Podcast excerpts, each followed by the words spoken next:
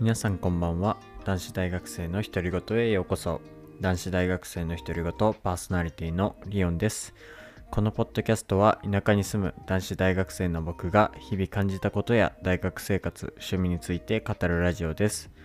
通勤通学中や作業中寝る前などに気楽に聞いていただけると嬉しいです。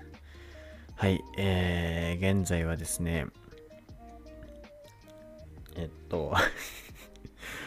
あれ何時だっけな？11月27日日曜日、えー、夜の23時15分でございます。いやー、何からまず話したらいいんだろうか。いやー、ちょ、いろいろありましてね。ちょっと何から話していいか、本当にわからないな。えーまあ、まずは、まずは日本代表ですね。まあ普通に考えたら。普通に考えたら、まずは日本代表の話をした方がいいですよね。そうなんですよ。あの、今日、えー、11月27日日曜日の、えー、夜の19時からですかね。えー、日本代表対コスタリカがありました。結果は0対1、えー、負けましたね。いやー、まあこれで、やっぱりドイツ戦は奇跡だったなってちょっと証明されちゃいましたね。もう、まあ正直、まあ、僕は日本人として応援してた立場からすると、まあもちろん残念ですけど、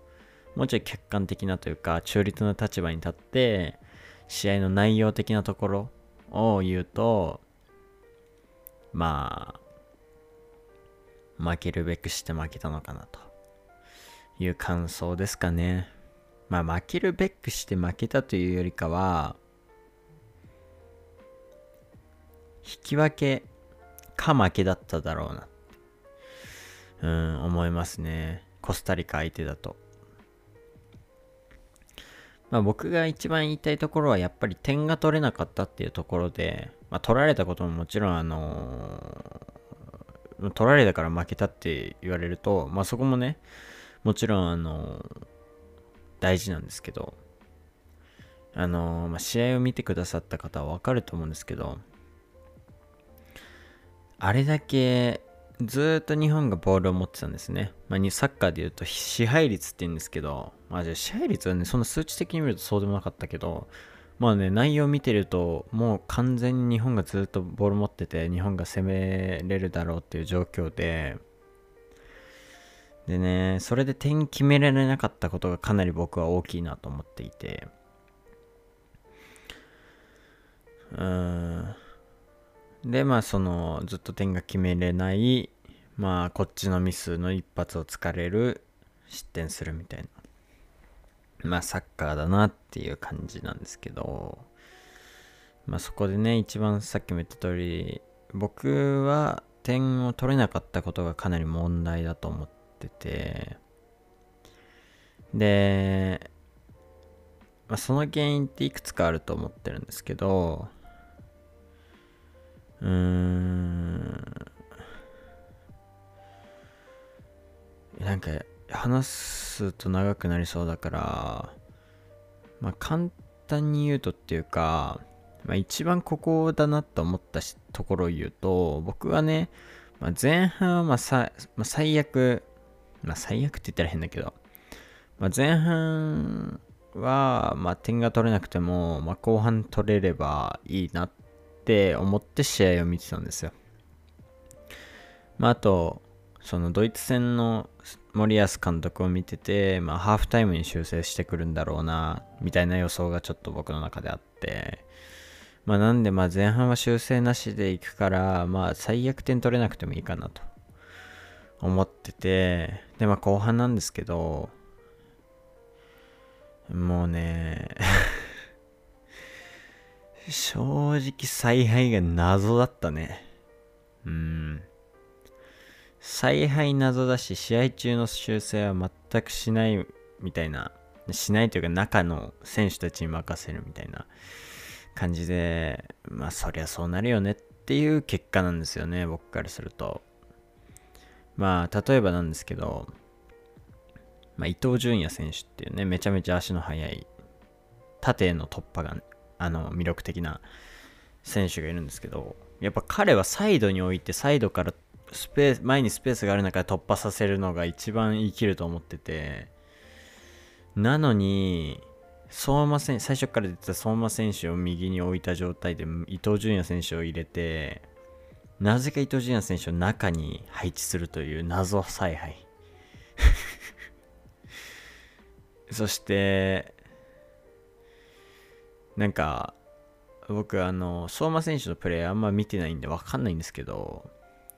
正直、ウィングバック向きではない気がする。うーん。なのにウィングバックにおいて、まあ、内側の、どういう意図で入れたのかわかんないけど、まあ、内側だからシャドウみたいな位置かなに伊東純也選手入れてて、うん、まあそれも謎だし、三笘選手も途中から入ってきて、やっぱ三笘選手にボール預けてそこで1対1っていうかまあ突破させるのが一番いいっていうか、まあいわゆる戦術三笘って言われるような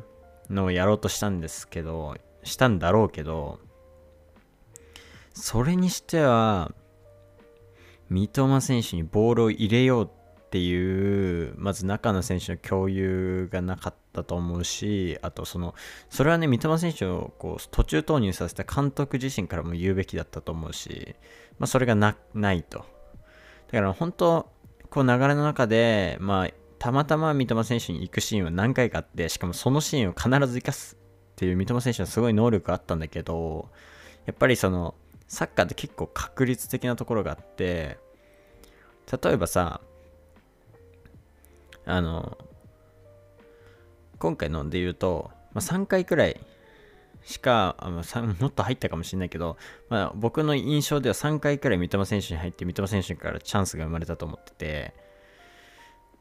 で、その、それを3回よりももっと5回、10回に増やせてたら、三笘選手が突破できる回数ってもっと増えてたわけじゃん、確率的に言うと。それをどれだけできるようにするかがサッカーだと思ってて、なんかそうなった時にその確率を上げようっていう修正というかあの全体に共有することもしなかったし、うん、なんかそういうのを考えると、まあ、負けるべくして負けたというよりかは点を取れないべくして取れなかったというかそりゃそうなるよねっていうか確率的な話をすると、まあ、逆にせあのコスタリカ側の立場に立つと4本しかシュート打ってなくて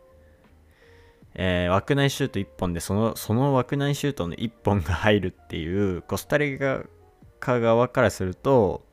確率めっちゃ低いけどそれ当てちゃったよみたいな感じなんだけどそれを日本に当てはめちゃうと話が違ってくるからあれなんだけどさ。うんなんかまあ見ててなんでそこを修正しないんだろうって思う場面はたくさんありましたね。だからまあ僕が結構腑に落ちるというか、やっぱドイツ戦は、まあ、たまたまハマって、うん、勝ったんだなと思うし、まあ、僕も興奮して、まあ、たまたまハマって、まだ友達と見てたバイアスもあって、まあ、興奮してたけど、まあ、やっぱり現実に戻るとそうなのかなと思うし、まあ、それこそね、ドイツ戦終わった後の三笘選手のインタビューでも、いや、本当に三笘選手ってなんかこう客観的に見れてるなというか、すごいなって思うんですけど、インタビューでさ、ドイツ戦勝った後に、まあ、これは4年間積み上げてきたものではなくて、まあ、たまたまっていう話をしてて、いや、本当にそうだなって、うん、なんか今回の試合を見て、さらにちゃんと実感したというか、やっぱりなっていうか、うん、だからね、まあ残念は残念だよ、もちろん。僕も。でも客観的に見ると結構腑に落ちるかなっていう感覚がありますね。いやー、次ね、スペイン、勝てるか？だって、その日本が負けた相手にさ、7対0で勝ってんだよ。まあ相性もあるからサッカーっていうのは。し、なんか、また次も戦術変えて、まあ、たまたまハマるかもしれないけど、確率的に言ったらちょっと低いかなっていう感覚はありますけどね。まあ、ドイツ戦も、まあ、やる前はそう言われてたから、まあ、サッカーって何があるか分かんないから、まあ、分かんないんだけど、まあ、確率的なことを言うと、まあ、低いかなと思いますね。だから、だからこそ、これからね、僕今今日、11月27日の11時過ぎに収録してるんだけど、あと4時間後くらいかな、に、ドイツ対スペインがあるんですよね。で、その結果によって本当に日本代表が上がるか上がらないか決まるような状況で、なんならどうなるんだろう。い、一番あり得るのは、えー、っと、スペインがまあ、スペインとドイツはわかんねえな。なんかそれが一番激アツな試合な気がするけど。うーん。まあ、スペインが勝てば、まあ、日本は、大差でスペインに負けなければ多分大丈夫。あ、ちげえな。あ、違うわ。うーんと。いやもうなんなら結構ピンチじゃない？スペインに引き分ければいけるね。ドイツ対スペインでスペインが勝てば、勝ったとして、スペインに引き分ければ確定でいける。けど、例えばさ、スペインがじゃあドイツに勝ちました。そうするとドイツぜ勝ち点0今2試合終わってそれぞれのチームがドイツが勝ち点0で日本とコスタリカが3ずつでしょ。ってなった時に最終戦は日本がスペインと当たってドイツがコスタリカと当たるわけなんだけどドイツがコスタリカに勝っちゃう場合を考えるとで日本がスペインに負ける場合を考えるとスペイン以外全部勝ち点3で並ぶんだよね。で、でコスタリカはスペインに大敗を喫してるから、まあ、得失点的には低いんだけど、日本も大敗する可能性あるし、なんならドイツがめちゃめちゃ点取ってコスタリカに勝つ可能性があるのよ。まあ、そうなるとどうなるかっていうと、日本とドイツのあとは得失点差になるのね。だから日本がいかにスペインに点取られないか、ドイツがいかに点を取るかっていう感じになって結構危うい運ゲーみたいなとこになっちゃうから、うん、あとスペインは簡単に崩れないだろうしね。すごい難しい状況になってきたよね いやきついね。まあ、死のグループって言われてるからこんだけきついのも当たり前だし。あと、松木さんが今日解説っていうか、あの、あれかな、試合終わった後の、なんか、なんて言ったらいいんだろうな。なんか会話みたいので言ってたんだけど、まあもともとドイツに負ける予定でコスタリカに勝つ予定だったから そう考えるとまあ、試合の順序が逆になっただけでみたいな話してたけど、いや、本当にそういう状況だと思ってて、当初のプランでいくと、まあ、ドイツで負けて負けてコスタリカに勝つじゃん。で、その次に、まあ、スペインに頑張るみたいなのしかないわけだよね、こういう状況になると。まあ、結局あんま変わってないっていう うん。で、あと松木さんがすごいなと思うのは、なんかあの人って結構こう感情的にコメントしたり、その、なんかこう視聴者側の感情でこう実況、実況っていうか応援みたいな感じになってるじゃん。でもあれって、エンタメだと思ってて、うん、松木さん多分ね、結構頭いいのよ。だけど、そこ、頭いい人って状況に合わせられるから、求められてること、自分に求められるこ、求められてることが分かってるから、そう、あれをや演じてるんだだと思うんだけど、なんでね、なんか、まあ、それもうまいなというか、まあ、当初、まあ、あと切り替えることもね、正直もう終わったことだし、大事だったからっていうのもあると思うし、なんかそれも含めてうまいコメントをしてるなって今日思ったんですけど、そうまあ視聴者さんがね、まあ一回ドイツでめっちゃ盛り上がって、ね、日本応援しようってなったのにコスタリカに負けて、ああ、やっぱ日本ダメかってなってるところで、やっぱりそこを離さないし、みんなで応援しようぜっていう気にさせるときに、まあ、コスタリカ、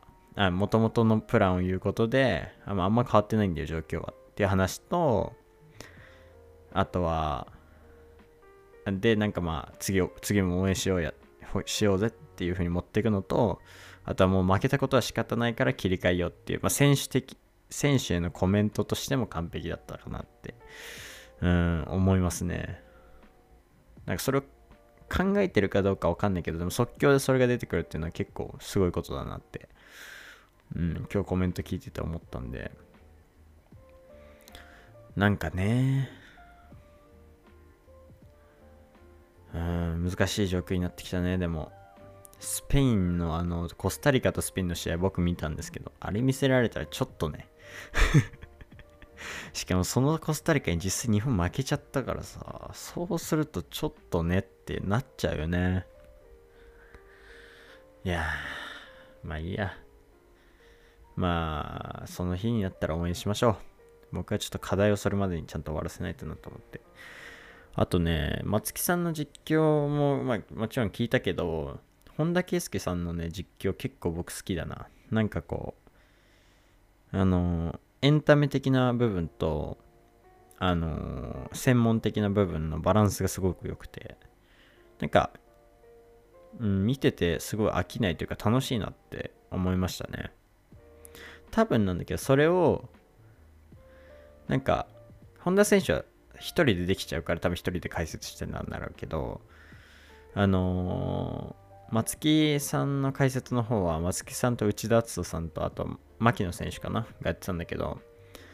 牧野選手はちょっと別として内田さんと松木さんの2人で多分その本田圭佑さんみたいなのを演出しようとしてると思うね。多分内田篤人さんは戦術的な部分で松木さんは そういうエンタメ的な部分を担当してて、うまくバランス取ってって感じだと思うんだけど。うん。だからなんか、実況はね、めちゃめちゃ素晴らしいのにね。試合がねえって感じだけどね。うん、僕結構だからなんか、今回初めて本田圭佑選手の解説聞いたけど、なんか今後も聞いていきたいなって思う解説だったんですよね。いや、なんかサッカーの話ばっかしてるとね、しかも負けたのにつまらないからね。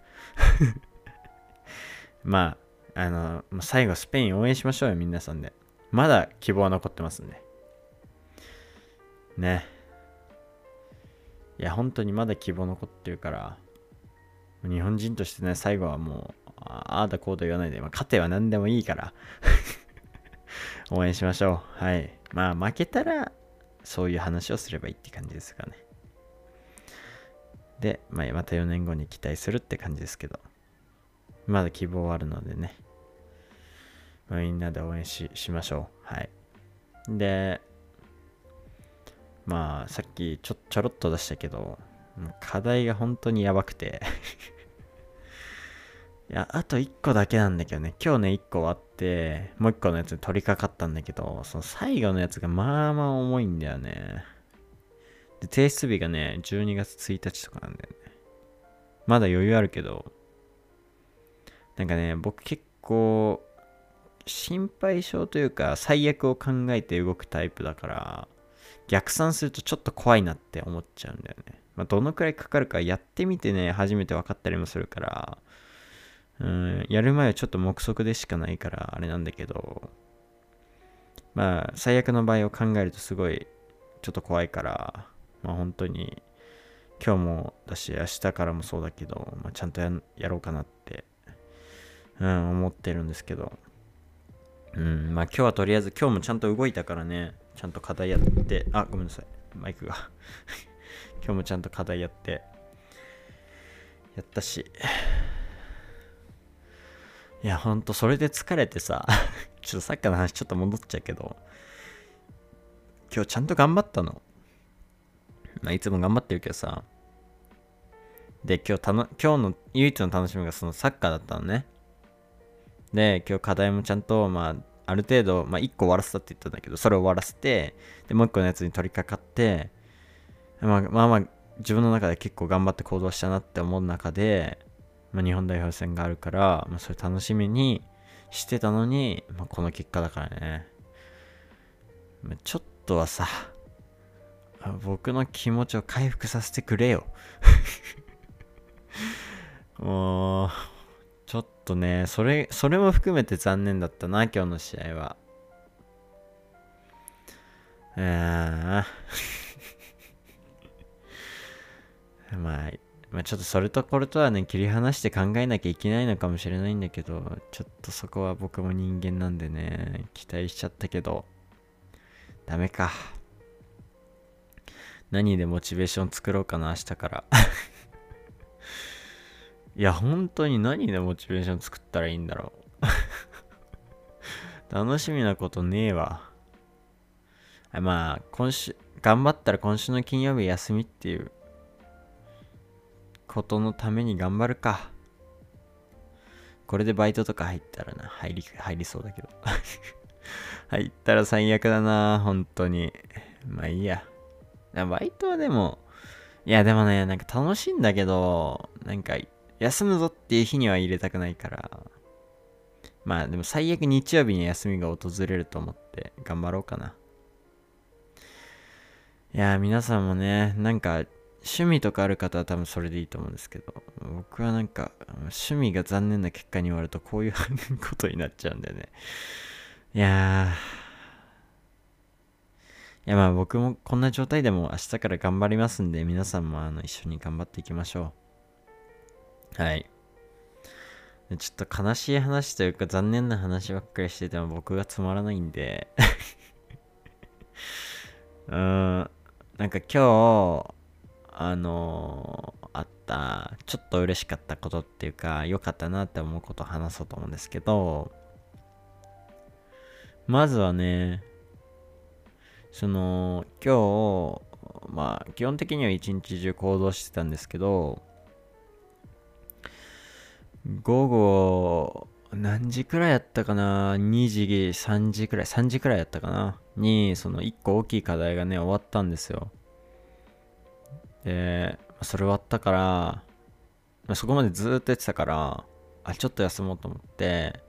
僕が見忘れてたあの、花金カップルっていう YouTuber の最新の動画を見たんですよね。あの、もうちょい、あの、なんていうの？その、な、あ ちょ言葉になってないな。花金カップルの最新の動画は、その、今まで上げてた、今まではね、韓国旅行の動画を上げてくれてたんだけど、まあ、それは見てて、で、その、今回上が上がったっていうか、最近、一番最近に上がった動画は、その韓国旅行で買ったもの紹介みたいな感じだったんですけど、なんかね、それを見てる、その、まあ商、商品っていうか、買ったもの紹介は別にどうでもよくて、どうでもよくてっていうか、僕の中では大事じゃなくて、なんか本当に幸せそうな彼らを見て、僕がほっこりするっていう 幸せな気持ちになるっていう。いや、ほんそれか。あ、もうそれが救いだな。なんかそういうほんとちょっとしたほっこりするような動画を見ると、見てもそういうなんか気持ちのリフレッシュとか、あとは僕はもう一個ね、YouTube 見るとしたら東海オンエアなんですけど、東海オンエアはもう気づいたら笑ってるんで僕は。なんかそういうね、笑えるコンテンツで気持ちのリフレッシュとか。それだな、僕の頑張るモチベは。そうだ。うん。で、なんか今日その花金カップル見てて、めちゃめちゃ、その課題も終わって、頑張ったし、ほんのちょっとの休みだけどね、動画見るだけだから。だけどまあ、嬉しい気持ちになれたなって思って。そう、一人でなんか浸ってましたね まあその後ね、結局新しい課題も始めて、あのー、6時くらいまでだったかな、6時ちょい過ぎまでやって、でももう夜ご飯作って夜ご飯食べたらもうサッカー日本代表戦みたいな感じだったからあれなんだけどさ。うん。そう。まあそれが良かったこととああと午前中っていうか本当起きてご飯食べてすぐくらいにね今日びっくりしたのよ。いつもね宅急便って8時から12時のあの指定便にするとあのだいたい11時過ぎ11時半とかそんくらいか12時もう過ぎるとかなんだけど今日なんか珍しく8時とかに来て8時過ぎ本当に。8時から12時の間に指定したから。8時過ぎとかに来てびっくりして。で今日はねやっと Amazon ブラックフライデーセールで買ったものがね全部揃いました、えー、まずデスク、えー、デスクじゃないな。なんていうのこういうの。モニターですね。あのパソコンを映し出すモニターと、えー、あとはなんだっけ。あれ？あそうモニターを取り付けるモニターアームってやつとえー、っとあの、アップルのマジックトラックパッドっていうやつなんですけど、まあ、調べてもらえばわかるんですけど、が届きまして、でね、僕は何よりこのモニターが最高。今も使ってる、使って収録してるんだけど、これがね、最高なんですよ、マジで。もう、なんか、よく見ると画質はそんな良くないんだけど、でも、ま、と気にならないし、画面広く使えるし、でそれを使って課題今日やったんだけど、めちゃめちゃ効率いいね。真ん中、こう画面が広いから3分割とかできて、真ん中にワードを開いて、えー、左に、えー、インターネット開いて、右に授業資料を置くみたいな。もうレポート書くのに最強なスタイルね そう、それで書いてたらもうすぐすぐ、すぐ終わるわけじゃないけど、効率的ではあったね。すごい。使いやすいし。あと YouTube 見るのもいいし。もちろんさ、僕基本的にはっていうか、こう、なんて言ったらいいんだろう。エンタメとして応援したりする時にサッカーを見るときはテレビをつけるんだけど、こう、サッカーをちゃんとこう、戦術とかも含めてちゃんと見たいときは、こういうモニターで見たかったのよ、前から。だからこのモニターで、サッカーの動画ちょっと見た時に感動したよね。あこんなでっかいのでしかもちゃんと椅子に座って見れるんだと思って。うん。いやめちゃめちゃ快適だしめちゃめちゃいいなって。うん。うんこれで人生変わるんだったらねめちゃめちゃいいよね正直。いや本当にさ。あとねそれでモニター使ってて思ったんだけどあのモニターのおかげで姿勢よく作業はできるようになったのよ。僕猫背だしあのこうパソコンとかちょっと前傾姿勢になったりするからさ。なんだけどこうなんて言ったらいいの？こう背中をこうまっすぐにしてる状態だとなんか変に疲れるなと思ってなんでだろうと思ったら椅子なんだよね。僕の椅子結構安い椅子で、デスクチェアで、これね、しかもね、いつ買ったんだろうな、中学生くらいの時に、なんかな、どっかのホームセンターか、ホームセンターって言うっけ？なんて言うんだっけ？そうなんか、なんかあるじゃん。そう、そこで買ったんだけど、あのー、よ、いくらだったかな？ほんとめっちゃ安い。5000円もしない。もっと安い。なんなら。くらい。値段あんまちょっと覚えてないけど、めっちゃ安いやつなのよ。それをずっと使ってんのよ、今。もう6年、7年、8年くらい使ってて。で、この椅子、背もたれ倒れないし、肘かけないし、もうね、最低限の座れるっていう機能以外何もないのよ。だからさ、なんか、気づいたらめっちゃ疲れてんのよ。ケツ痛いしなんかなんて言ったらいいんだろうこう後ろに追っかかれないからてかそう傾けられないから休めないのよ。そうだからそう考えた時にああこうリクライニングできて肘掛けあるデスクチェア欲しいなって思っちゃった 買うかわかんないけどねでも買うんなら今なんだよな。ブラックフライデーのセール。難しいところだよね。すごく。うーん。まあちょっとまあ悩みますけどねブラックフライデー確か12月いつまでやってんだっけ？12月いいつだっけな？ちょっと待って今調べるわ。12月。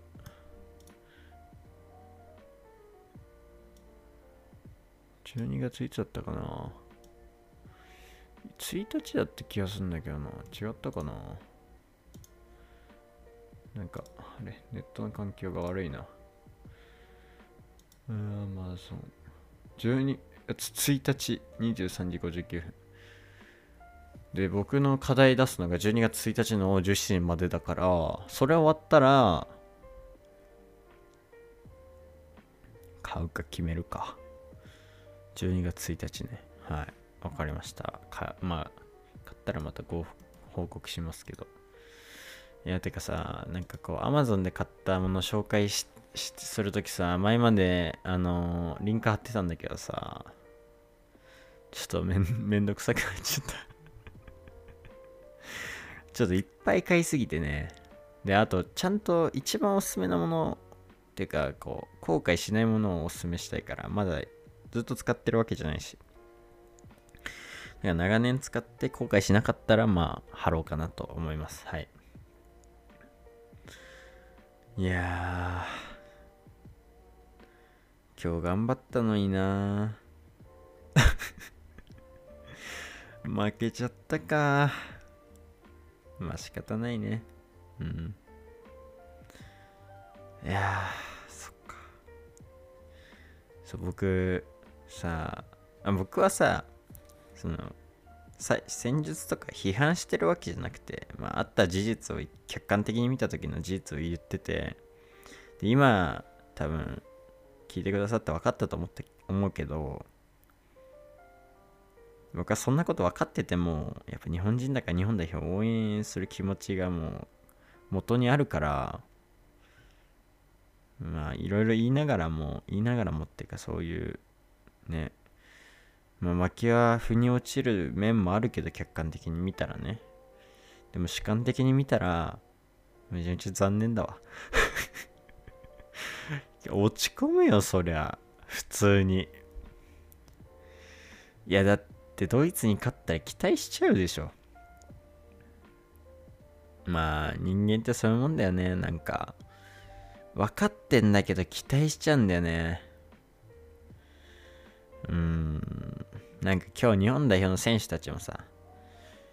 あのー、なんて言ったらいいんだっけ？なんだろう。あれなんて言ってたっけな？油断してたわけじゃないみたいな話してたけど。